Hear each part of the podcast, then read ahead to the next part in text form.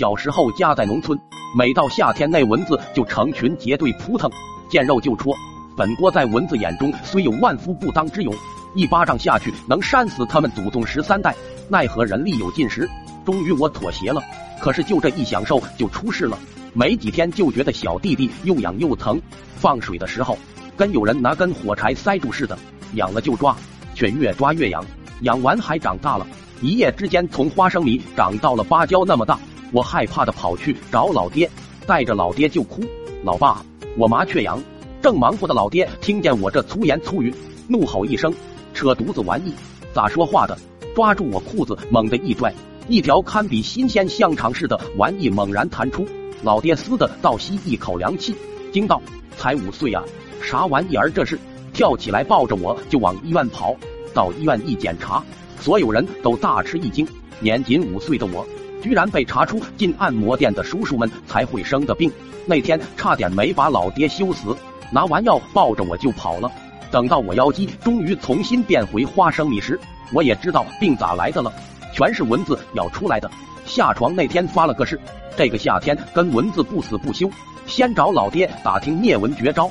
那时家里穷，也用不起蚊香，灭蚊要么拿农药喷，要么拿油灯烧。还有大耳瓜子呼，喷药是不现实的。几十斤的桶子背身上，估计还没把蚊子喷死，自己先给压嗝屁了。最后选择了煤油灯。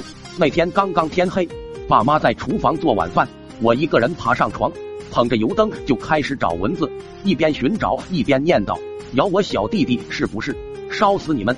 把我小弟弟变成芭蕉是不是？烧死你们！”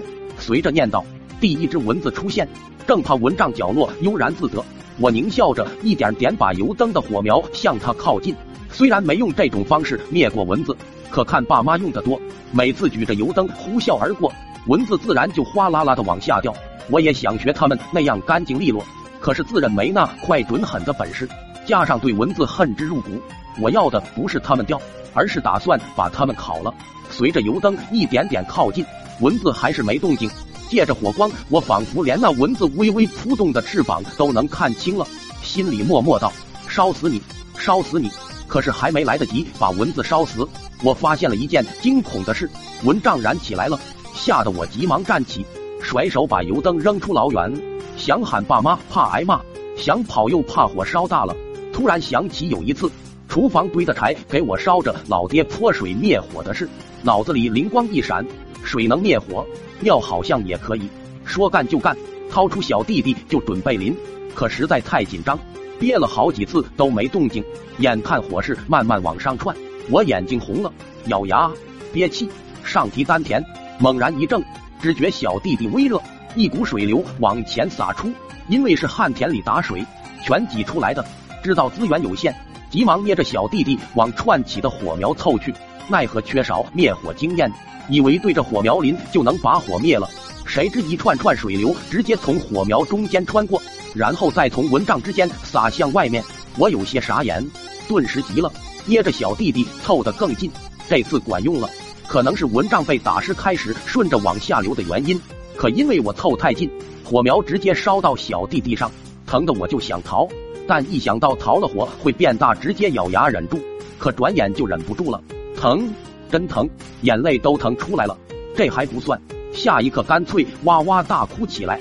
可能是小弟弟受刺激的原因，本来只有二两的，现在估计已经撒了半斤。可火势已经蔓延开来，而我的存货已经快结束。哭声很快把爸妈吸引过来，看见烈火熊熊的场面都吓住了。下一刻，二老同时一声大叫，冲进火里抢了我就跑，躺在爸妈怀里，我绷紧的弦终于断了。小弟弟一阵剧疼袭来，直接晕了过去。等我醒来时，又躺进了医院，给小弟弟疼醒的。这次看不见本体，只能看见纱布包着一根香蕉似的玩意，空气里还弥漫着一阵焦糊的味道。